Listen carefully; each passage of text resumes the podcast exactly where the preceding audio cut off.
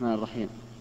نسمع من بعض الدعاة والخطباء إذا تناولوا بعض المواضيع مثل موضوع مثلا الدش والتحذير عنه. يورد مثلا قصة مثيرة مثلا أن رجلا فعل ببنته الزنا أو أخا فعل بأخته الزنا.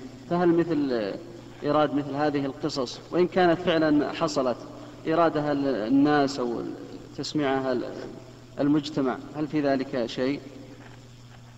أنا أرى أن لا تذكر هذه القصص المشينة سواء في الدش ولا غير الدش.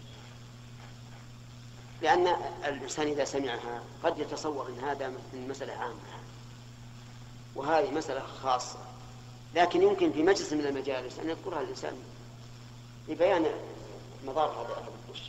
أما بصفة عامة على المنبر فهذه فيها فيها نظر. ثم إن الحاضرين قد يكونوا من غير البلد. فيتصور واحد منهم أن هذا في البلد نفسه. ويحصل في هذا سوء سمعة. أن لا تذكر. ويكتفى بذلك الحديث الصحيح.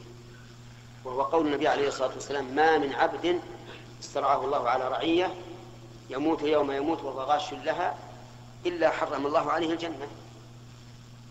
فيقال لصاحب العائلة الذي يتمكن من منع دخول بيته الدش. يقال هل هل استرعاه الله على رعية؟ الجواب؟ نعم لا شك. وهل هو إذا قدر على منع هذا الدش ولم يمنعه مع مشاهدات الفظائع فيه هل يعتبر غاشا لأهله أو لا؟ يعتبر غاشا لأهله. إذن يصدق عليه الحديث. من مات يوم, يوم يموت من استرعاه ما من عبد استرعاه الله على رعية يموت يوم يموت وهو غاش لها إلا حرم الله عليه الجنة. يدخل في هذا الحديث بلا شك. ولكن هل نشهد لهذا الرجل بعينه؟ هذا هو الممنوع. لأن نصوص الوعيد ما تطبق على كل شخص بعينه. كما أن نصوص الوعد لا تطبق على كل شخص بعينه. ألسنا نعلم أن من قتل في سبيل الله فهو شهيد؟ فلو قتل رجل في المعركة بين المسلمين والكفار هل نقول فلان شهيد بعينه لا ما نقول.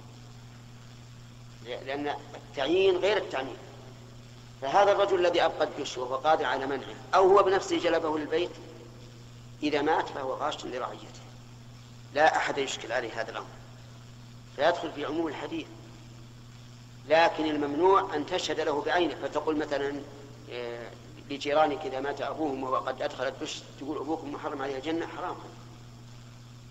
لأن العلماء يقولون من مذهب أهل السنة والجماعة أن لا نشهد لغيرنا لشخص معين بجنة ولا نار إلا لمن شهد له الرسول صلى الله عليه وسلم. نعم.